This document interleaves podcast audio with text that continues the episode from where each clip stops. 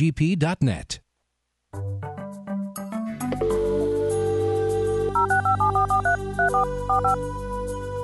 This is the Bible Line, a live radio call in program with Dr. Carl Broggi. Dr. Broggi is the senior pastor of Community Bible Church of Beaufort, South Carolina. And for the next hour, he's available to answer your questions, providing biblical insight and wisdom for everyday Christian living.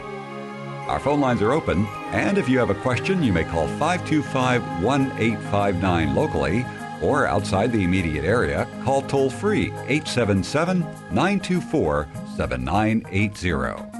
Now let's join Dr. Carl Broggi. Be diligent to present yourself approved to God as a workman who does not need to be ashamed, handling accurately the word of truth. We welcome you this hour for the Bible line. So glad that you can join us.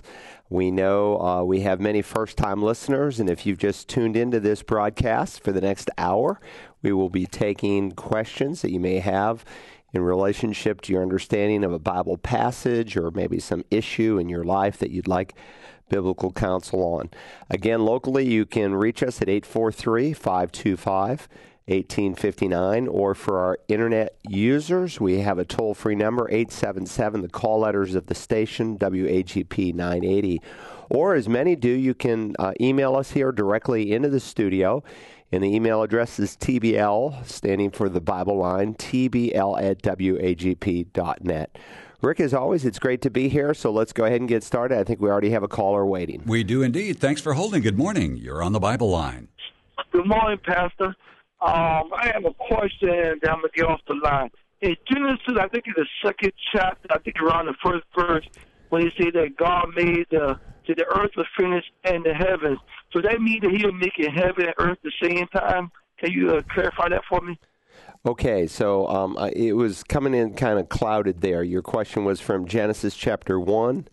Uh, I think it's the second chapter when he said the heavens and the earth is now finished. Oh yeah, thus so yeah, means, yeah, thus the he- yes, yeah, I've got it here. Thus the heavens and the earth were completed, and all their hosts, and by the seventh day God completed His work which He had done, and He rested on the seventh day from all His work which He had done. Then God blessed the seventh day and sanctified it, because he rested from all his work which God had created and made.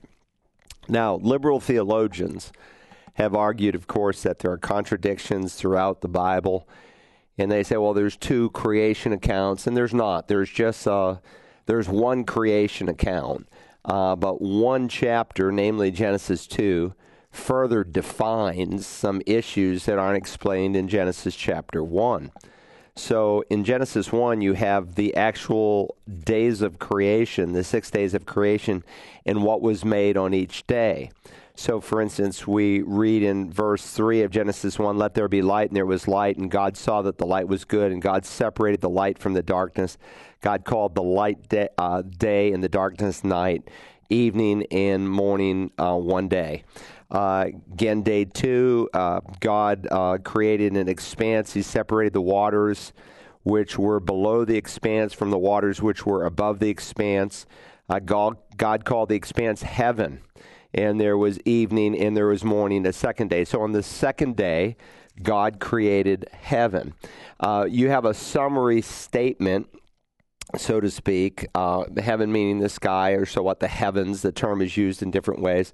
In 2 1, you, when, when it says, Thus the heavens and the earth were completed, uh, he's not saying, for instance, that the, the heaven was created, the sky, when God created this expanse, uh, that that happened at the end. No, that happened on the second day.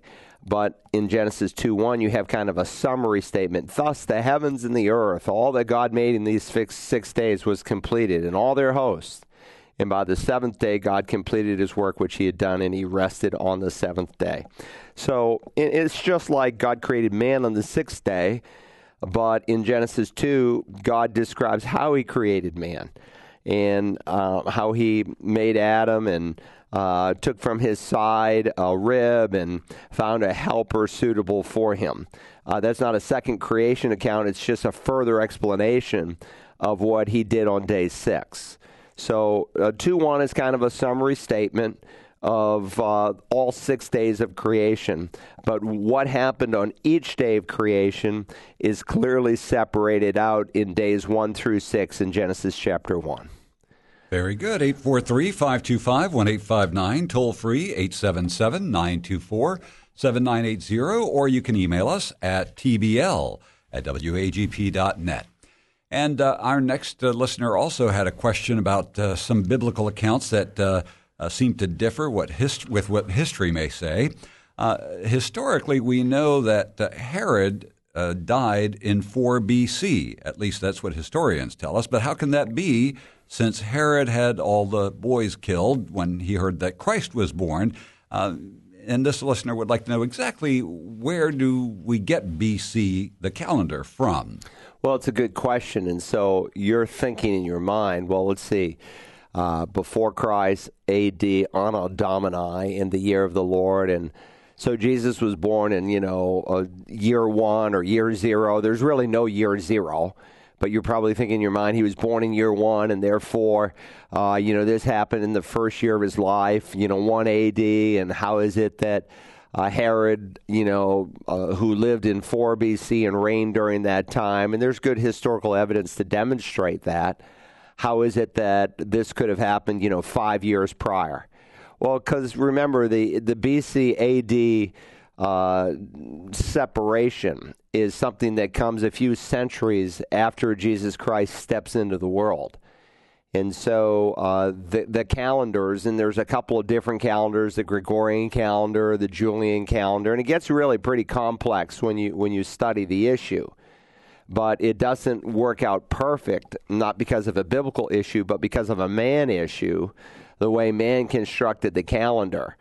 And this is a whole message and talk in and of itself. And I suppose you might want to just do some studies on how we received our calendar. But when it was all said and done and the separation was made, you've got Christ being born in the BC years. Some would say 3 BC, some would say 4 BC. Um, most would argue for the 4 BC year in light of not only uh, when we know Herod reigned, but some uh, specific events that took place during that reign and the year of his death. And when you match those together, it brings you to about 4 BC. So uh, it gets very complex when people initially make some calendars. They're they have certain assumptions that they don't have information for, and then once they gather that information and things are tweaked, then the datings actually change, and so that that's what's going on. But no, it it happened in 4 BC uh, based on the chronology that we have now. But that's not a contradiction of anything that's taught in the Bible. It's just an issue of how man initially created the calendars. There have been times, like for instance, in the 16th century, where uh, one of the popes realized that um, we were off 11 days. And he was actually right. Uh, the calendar was off 11 days. And so they had to tweak the calendar and make some changes because they were learning more and more. Now we have, you know, um, uh, NASA, you know, computers and everything else that can show us precisely where we are, what what is happening, in, those kinds of things. All right, very good. 843-525-1859, toll free, 877-924 um, 924 7980 WAGP. And uh, you have a question here from Hannah, who would like to know Are winking and bribing condemned in the Bible? I know winking flirtatiously or slyly is bad, but what about cute winking, such as uh, emoji faces? And and as for bribing, right. uh, just bribing others in general to do something they need to do but don't want to do, is that bad? Well, it, it's a good question. Context is everything, isn't it? And so winking is described really in, in two ways in the scripture. Uh, I've just turned to Proverbs 6. There's 31 chapters in Proverbs, so we have one to read for each day of the month. And so in Proverbs 6, we read in the, uh, here it is, the uh, 13th verse um, a worthless person, a wicked man, is the one who walks with a false mouth, who winks with his eyes, who signals with his feet, who points with his fingers who with perversity in his heart continually devises evil. So, first of all, there are malicious links, and there's two or three places in the Proverbs where that is highlighted, where a person is quote unquote winking because he has an evil intent that he's communicating to, to someone else. And though the word is not specifically used in this way, the eyes are in terms of what we would call uh, a sexual wink. Uh, for the commandment is a lamp, and the teaching is a light, and reproofs for discipline are the way of life to keep you from the evil woman from the smooth tongue of the adulteress. Do not desire her beauty in your heart, nor watch or let her catch you with her eyelids. So he's talking about a woman who uses her eyes uh, seductively in order to lure a man. And of course, it could work the other way as well. But since men largely respond to sight first, that's usually what is emphasized, where a woman is usually seduced through emotions. In either case, um, God speaks against them. That that's different from um, a harmless emoji week, a wink, as you might say. So everything has a context, and it can be used, I suppose, positively or uh, or negatively. And the two negative expressions of winking in the Bible is a seductive sexual wink or an evil. Uh, wink where a person is devising some malicious evil cause that he's signaling to his friend about. But good question. I appreciate that. All right. Very good. 843 525 1859. If you have a question this morning on this uh, edition of the Bible Line, Emmanuel from Houston, Texas would like to get your opinion on the recent policy change within the last year that Dallas Theological Seminary now allows the moderate use of alcohol. Why does it seem like we are continuing to reflect more of the world? He writes, What are your thoughts? I'm not uh, superb with knowledge of the scriptures, I'm growing, but I do think this is dangerous, misguided, and unfortunate. It really is, and it saddened me when that policy uh, was made official. In fact, I had written the president or copied him on a letter in reference to Moody Bible Institute, uh, thinking that maybe he would express some concern little did I know that he was planning himself, to, like Moody Bible Institute, to change the policy on alcohol.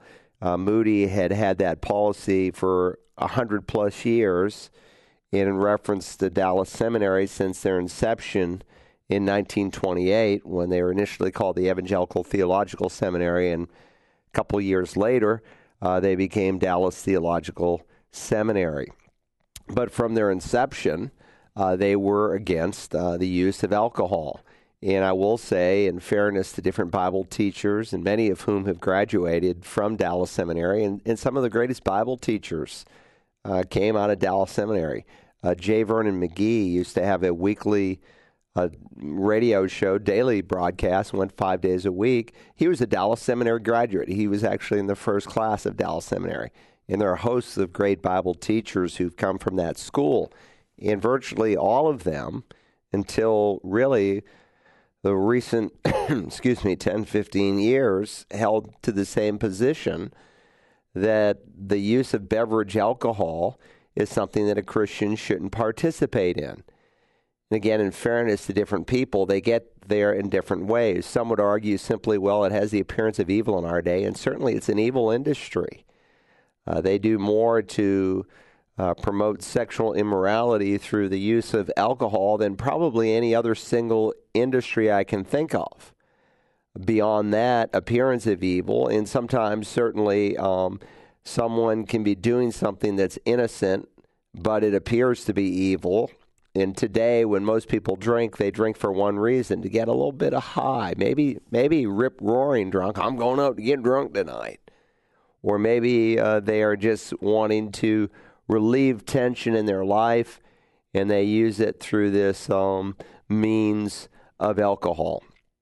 And uh, so you have to be careful. Some things are not evil, but they appear to be evil. So let me illustrate that in relationship to alcohol. Because so many people today drink just to get buzzed, uh, if a Christian were to even hold a can of beer or drink a glass of wine, a lot of people would put them into that same category.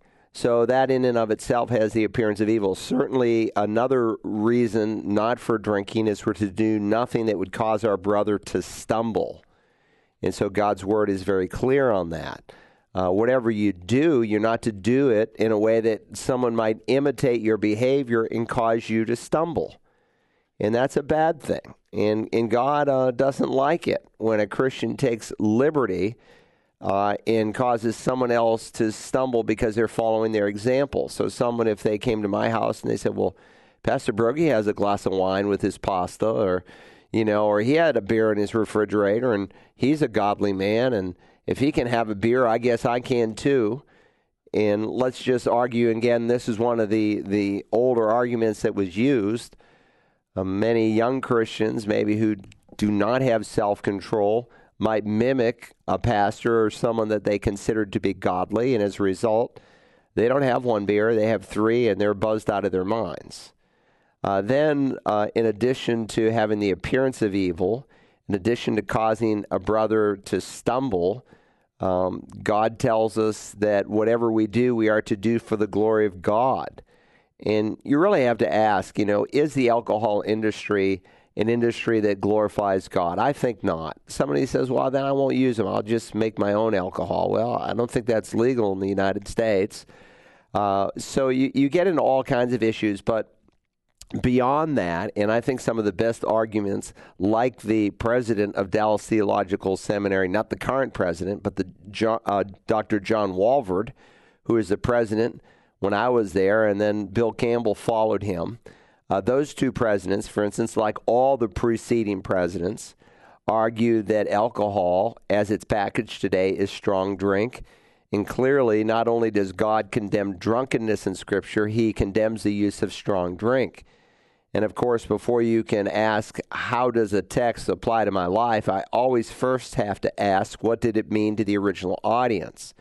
And so, how would early believers uh, in the first century, how would Jewish people in the Old Testament era understand the prohibition to use strong drink?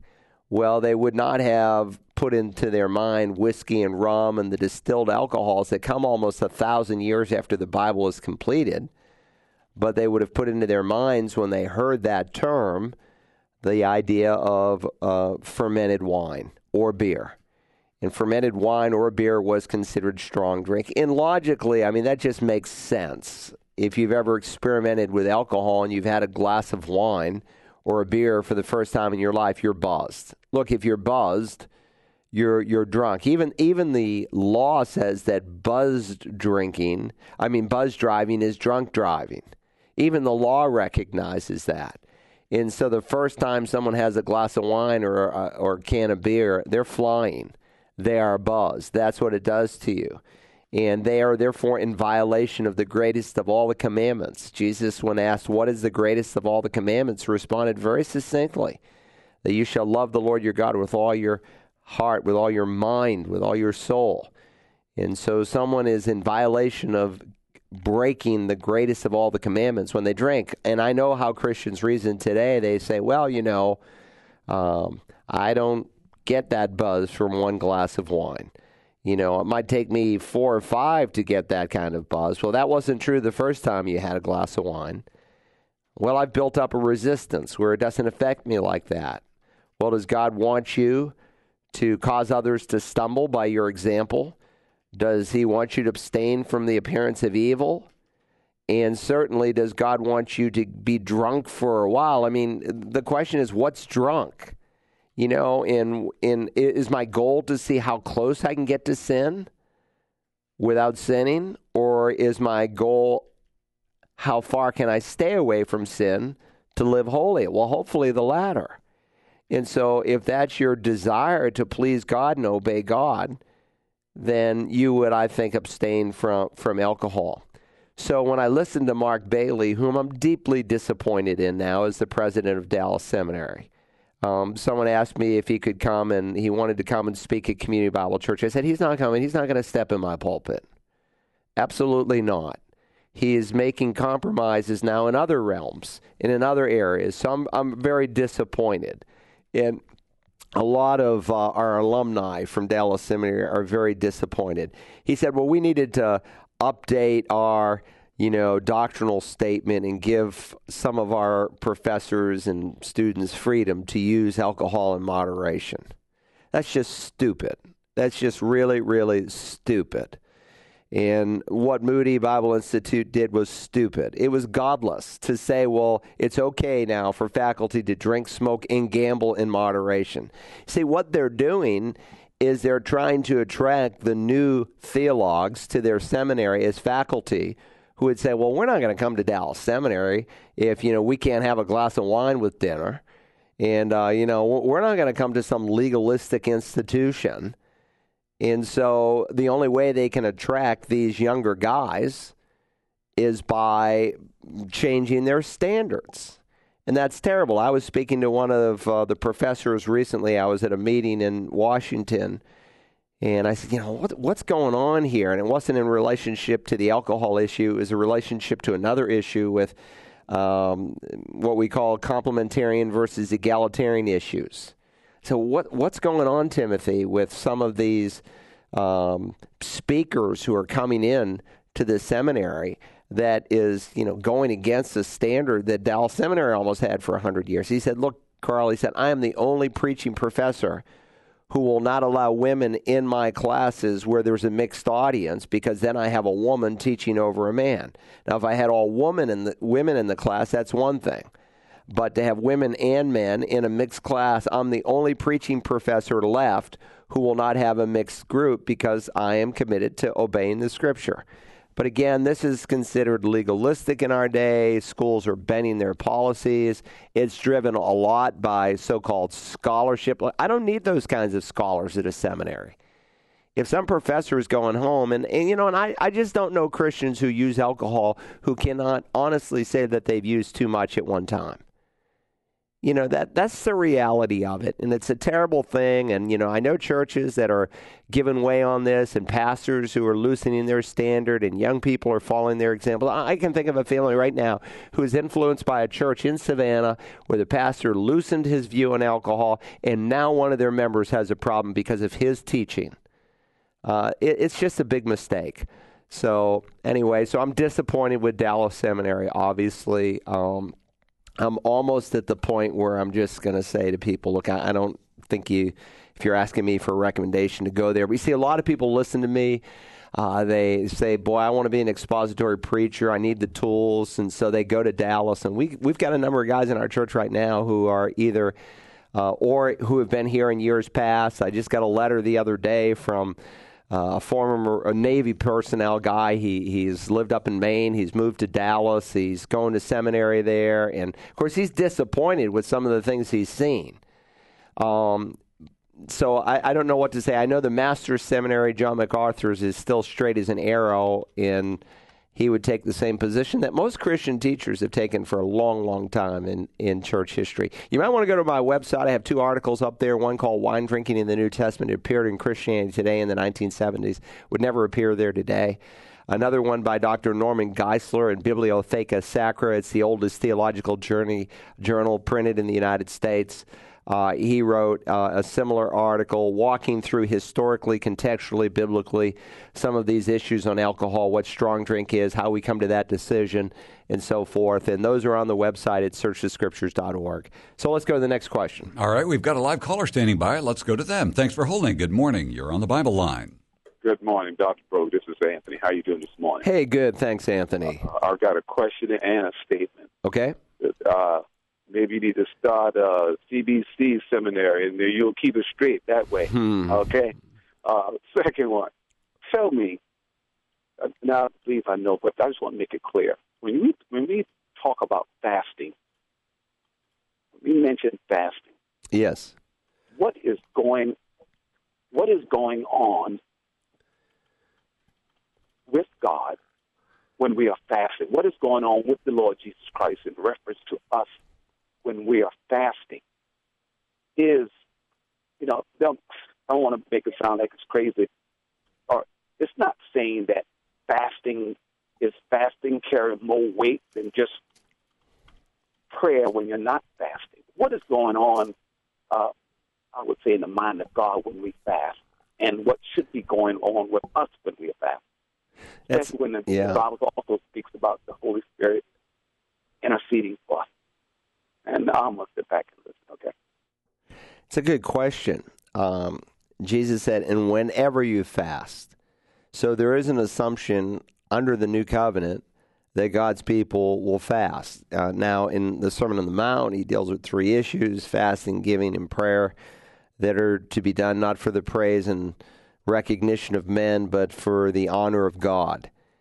But what is interesting with the three examples he gives of fasting, praying, and giving, they're also public examples of all three. So to say that someone should pray just in their closet and not with other Christians obviously would violate what he teaches even in the Lord's Supper. Uh, uh, excuse me, in the Lord's Prayer, our Father, not my Father, but our Father who art in heaven, and so forth.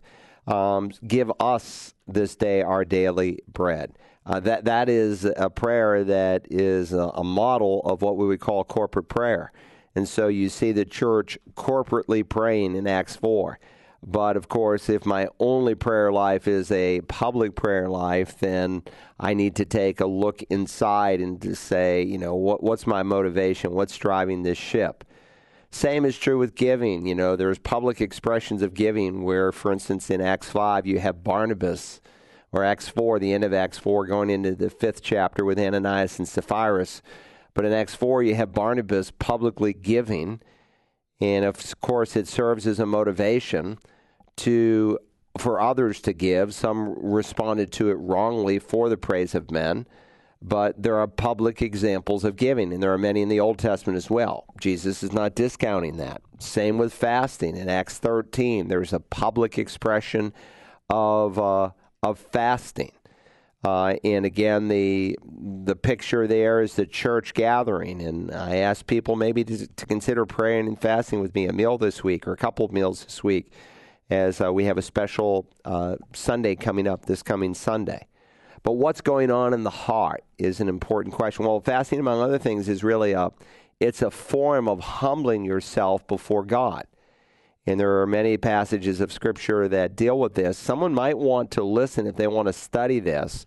I go through like eight reasons for fasting in a sermon I preached not that long ago on Daniel chapter 10 because Daniel is fasting before God. He's broken, of course, over what's going on in the nation.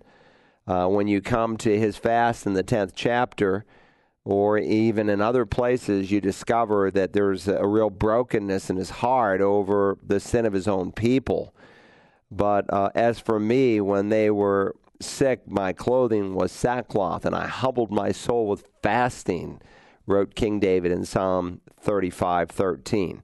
So it's an expression of humility before God, and it has a way of intensifying your prayer life, which is what Acts 13 and Acts 14 illustrates.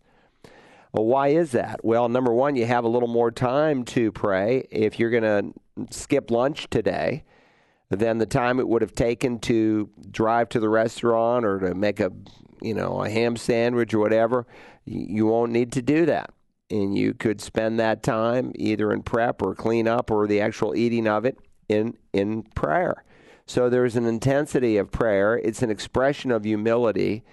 And among other things, it's really saying, God, you know, I we need you to move. We need you to work. And God gives grace to the humble and he resists the proud. So it's not something that you, you you're earning God's favor with. Sometimes you're seeking God for his will and wisdom. But I will say that when you skip a meal or two meals, or maybe you go through a 24 hour fast or whatever it is God leads you to do, and again, you know, I, I recognize there may be some people who can't fast because of physical limitations that they have. But for the most part, most people can fast.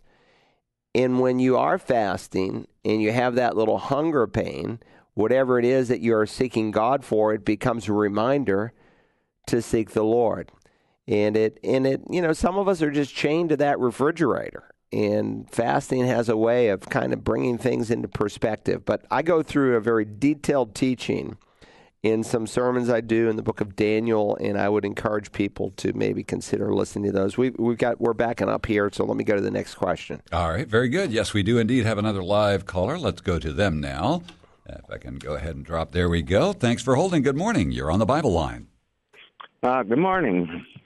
I was doing a study of Job And right out of the gate, I ran across something that jumped out to me that I'd never noticed before reading it in verse 1 8, where the Lord says, You know, have you beheld my servant Job to Satan?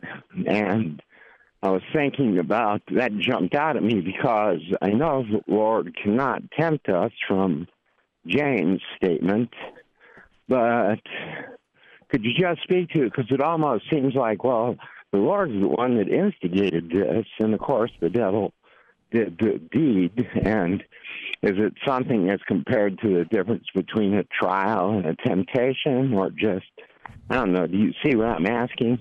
No, I do. Uh, obviously, God does not tempt us with evil. But Luther said it so well. He said, The devil is God's devil. The devil is God's devil. That is to mean the devil is under the sovereign hand of God Almighty. And so Satan can touch God's people only with God's permission. And whatever God does and whatever God allows, He allows for our good and His glory. It's for our good and His glory.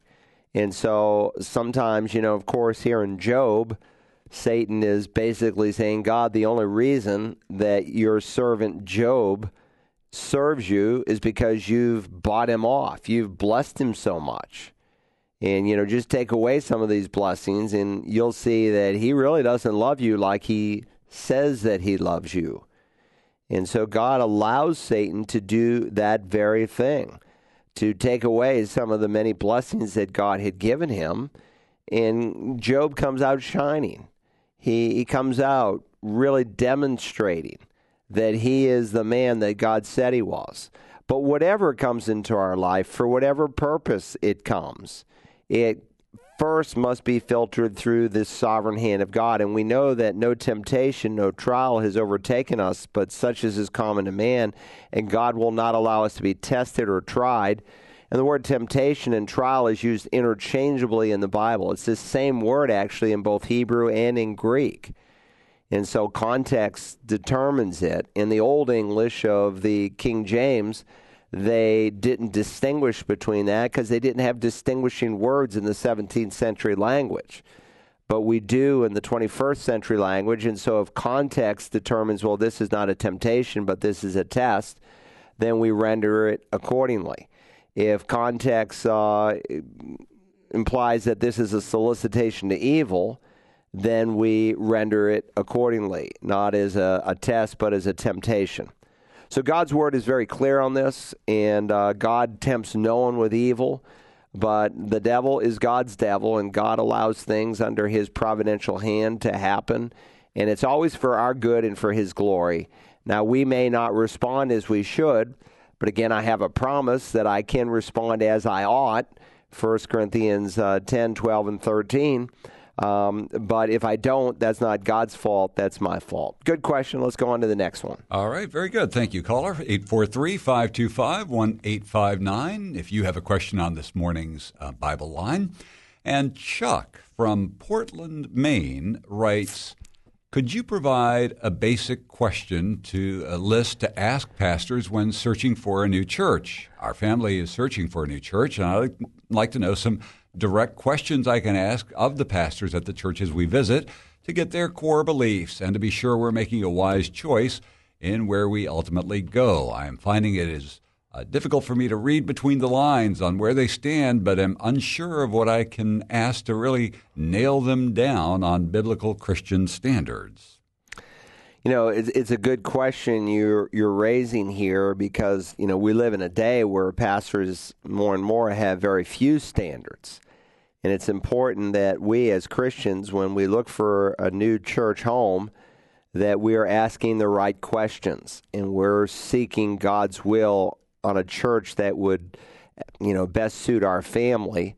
Um, so, a starting place, I would say, for certain, would be the whole issue of uh, the solas of the Reformation. That was a sermon I preached on last Sunday. Uh, yesterday, October the 31st, was a very important day in the history of the church.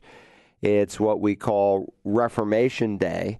And of course, on October the 31st in 1517, Martin Luther attacked on the door 95 theses or assertions, not a thesis, but a thesis, uh, 95 assertions where the church had deviated from biblical truth.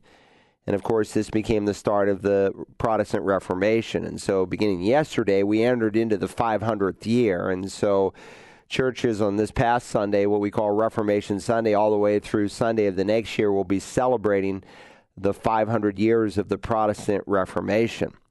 With that said, the solas are an important place to start. The solas are five Latin phrases that summarize the essence of Reformation theology. So, Scripture alone. And so, by Scripture alone, we're saying that our final authority is indeed the Bible. And the Bible, there must be an assumption, and this is where you probe on the level that you need to probe on when you uh, ask a pastor his belief, for instance, on the Scripture.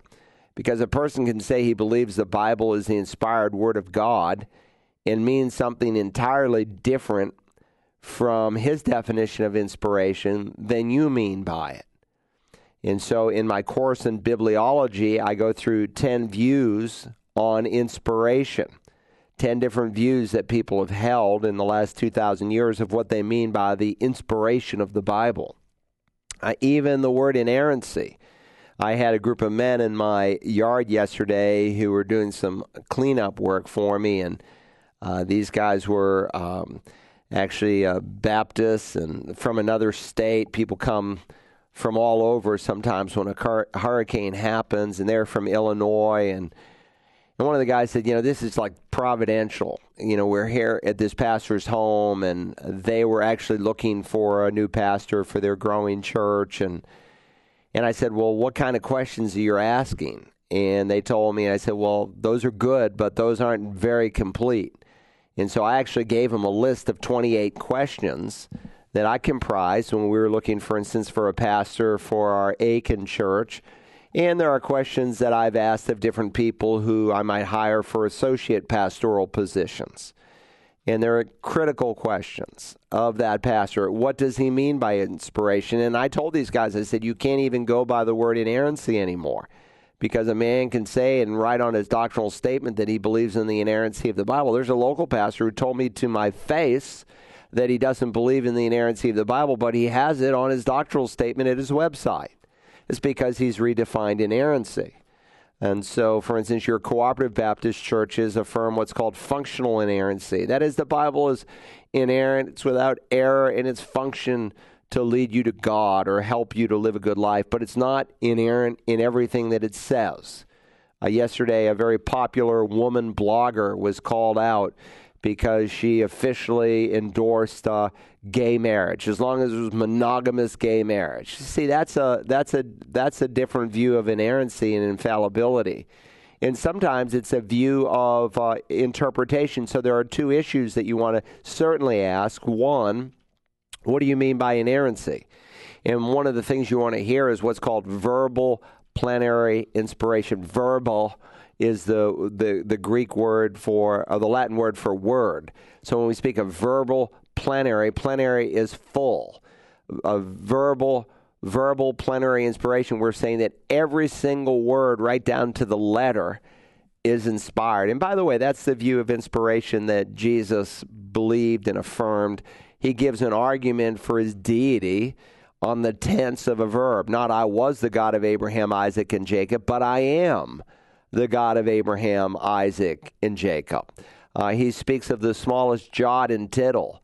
Uh, and so uh, you can describe those in terms of the smallest letter in the Hebrew alphabet, which would mimic our apostrophe in English. Jesus said, right down to the smallest Hebrew letter, the scripture is inspired in.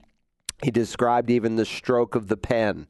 Uh, if you take the letter O, and the letter Q in the uh, printed form, the difference is one little stroke of the pen that forms the Q. And Jesus said that the scriptures were inspired right down to the stroke of a pen. So there are certain Hebrew letters, for instance, like Rosh and Daleth, that are distinguished by just a little tiny itsy bitsy stroke of the pen. So you're really beginning to probe what does he mean by the inspiration of Scripture, and, and also his principles for interpreting the Scripture is important. So you can have people today who say they believe in verbal plenary inspiration, but they have an allegorical interpretation of the Word of God. And I'll be studying this very carefully when we begin the book of Revelation in our next calendar year because these are critical issues as to how we interpret the scripture. But it's not a mystery to me how I should interpret the Bible because God left within the scripture itself the way writers interact with other writers in the Bible of how to interpret. And so we believe in the plain interpretation of the Bible, or what sometimes is called the literal interpretation of the Bible, or the historical grammatical interpretation of the Bible. Those are things you want to hear from a pastor's ears. That doesn't discount a symbol, but once the symbol's understood, then you literally interpret it in terms of the meaning of the symbol. So, a grammatical, historical, plain interpretation of the Bible is what you're looking for. And then there are many other issues, you know, in terms of you know, in terms of health in a church. You know, do, do they try to win people to Christ? Look, if a church is not winning people to Christ, it's not a spirit filled church because there's a direct relationship between an individual and you might, on a broader scale, say a congregation or a local assembly, winning people to Jesus and being spirit filled. And so, if that church is not committed to bringing people to Christ, then they're really not walking in the Spirit and that church is going to be dead very often. Uh, there are gender issues that are important. You know, what's their view on the role of women in the church?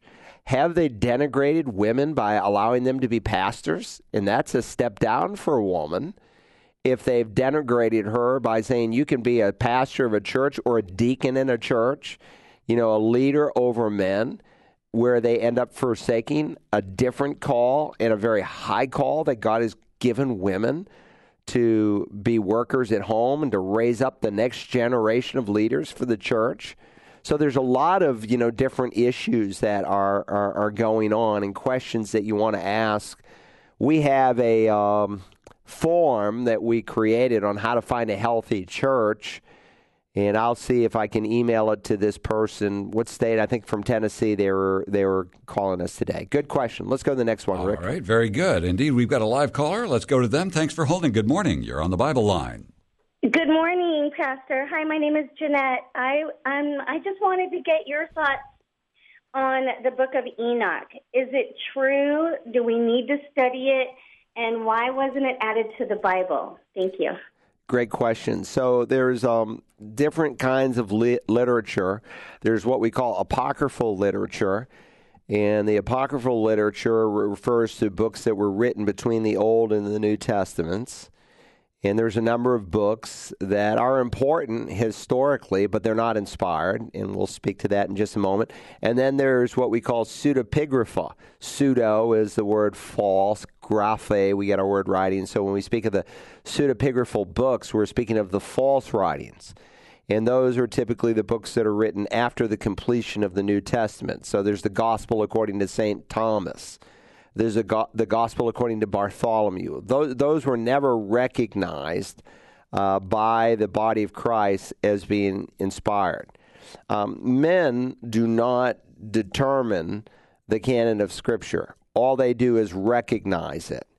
So God is the one who makes a book canonical, who makes it part of the word canon comes from a Latin word that means a measuring stick. So God has created a measuring stick for all truth.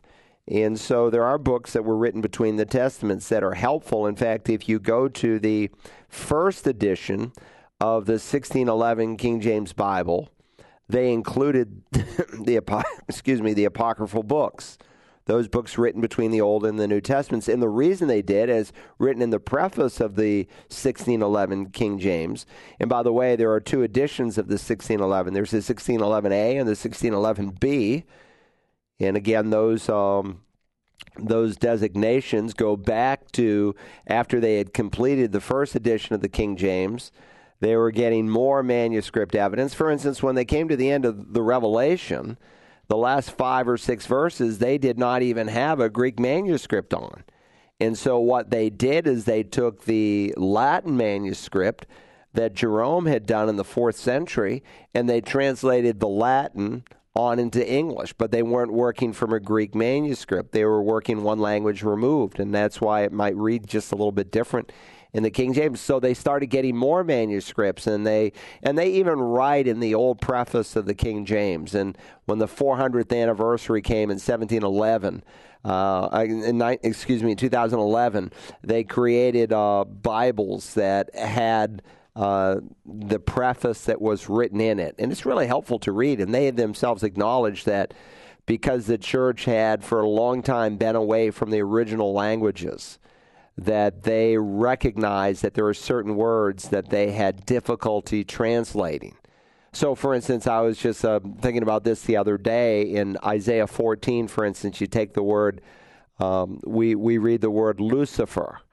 Um, the the Hebrew of the translation committee that did the 1611 version was a little uncertain how to translate the Hebrew word that is referred to as shining one or son of the morning, depending on your, your translation because their Hebrew was limited. They were bringing in rabbis who weren't even believers and trying to discern the meaning of different Hebrew words.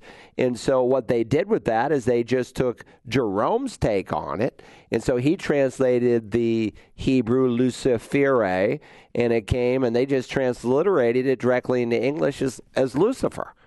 Um, so, with that all said, there are marks for canonicity.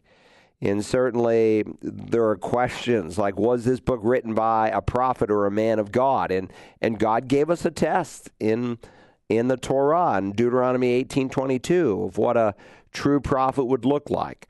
You know, was this man of God confirmed by an act of God?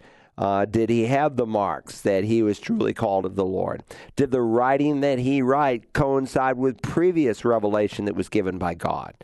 Um, does the writing that he writes have a life changing effect in producing godly living? And so there are things like that. And I have a course on bibliology, and I go through the tests of canonicity. And so that's online at searchthescriptures.org.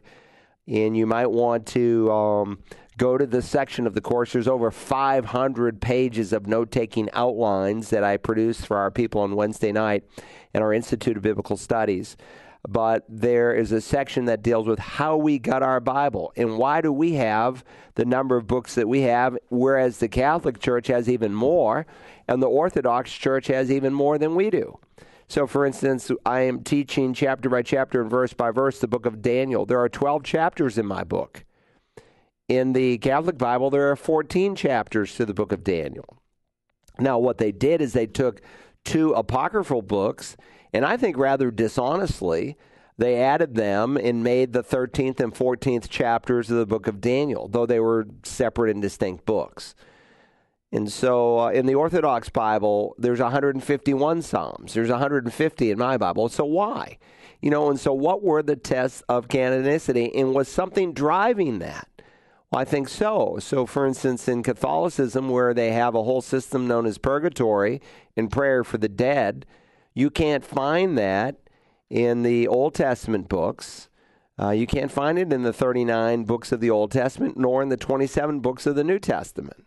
Ah, but you can find it in books like 1st and 2nd Maccabees, where it talks about prayer for the dead. Well, that contradicts previous revelation.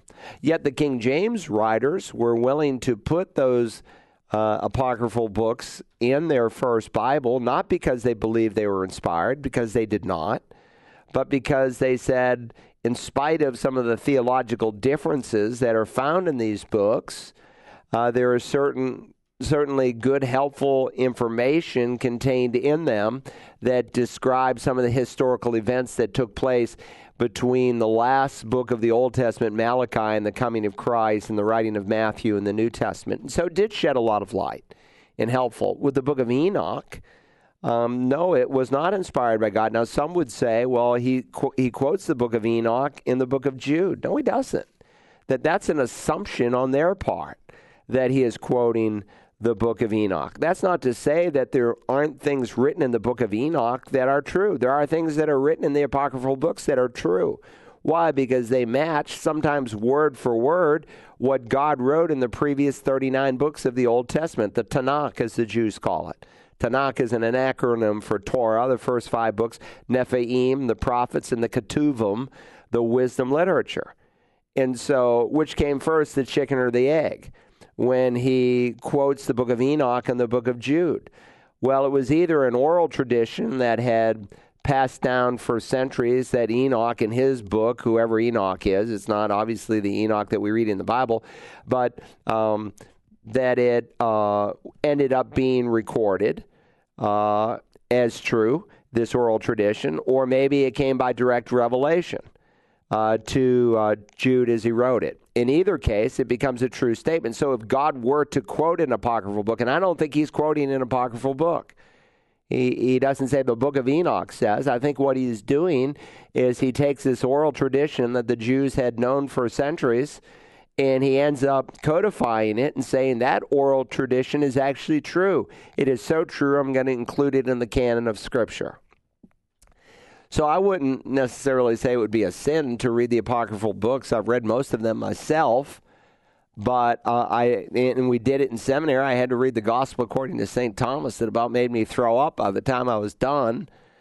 But at least you know what kind of heresies sometimes they are propagating and putting forth before people. But the best thing to do is to really read the Bible itself because that's what's going to change your life and equip you to make a defense for the hope that's within you. All right, I think we've got time for one more quick question. I heard your sermon on Daniel 9. Kelly from Bluffton writes In it, you discuss Jesus is said to come back, will be in Jerusalem, and reign for a thousand years, not a literal number.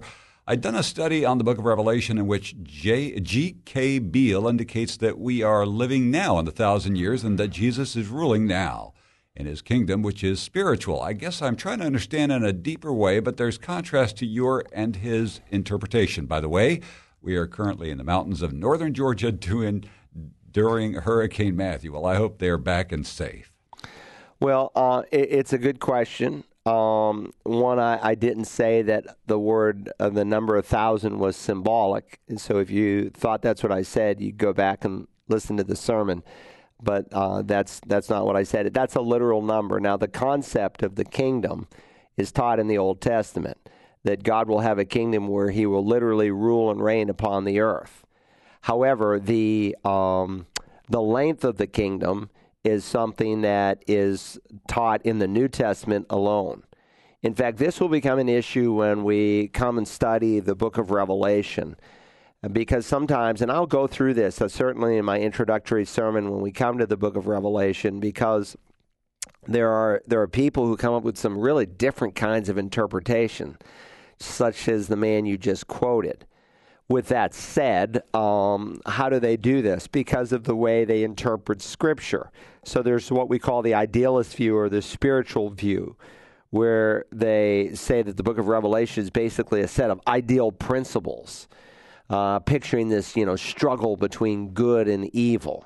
And so they allegorized the text. And Augustine was popular for doing this. And what was interesting is some of these guys who did this, they didn't interpret the rest of the Bible that way. But when it came to prophetic literature, they allegorized it. And look, unless the Bible says something is specifically an allegory, then to interpret it as an allegory is to misinterpret it. Uh, another uh, view is what's called the preterist view. And the word preterist is from a Latin word that means past. And so they say that, you know, all of the events in Revelation have already taken place. And there are full preterists that make a very small minority within preterism, and there's partial preterists. Full preterists say all of the book of Revelation, even the second coming, has already taken place, and we're already in the eternal state. It's just stupid. Um, partial preterists, they argue that most of Revelation, with the exception of the physical, actual return of Christ from heaven, have taken place. There's real problems to that view. Uh, it's not consistent with how to interpret the scripture. You end up spiritualizing, allegorizing a lot of text, but you've got people like R.C. Sproul and Hank Hanegraaff, I think he calls himself the Bible answer man, that interpret Revelation in that way the man that you're quoting, he's taking what's called the historicist view. And that teaches that the prophecies found in Revelation have been fulfilled sometime during the past 2,000 years. And so it's kind of an interesting approach, and you have to have a pretty vivid imagination to interpret the scripture that way. So, yeah, we're, we're in the millennial reign of Christ. Well, I hope not. Um, but we'll cover all these things in depth when we come to our study of the book of Revelation. We're out of time today. Glad you could join us. Walk with Christ, will you?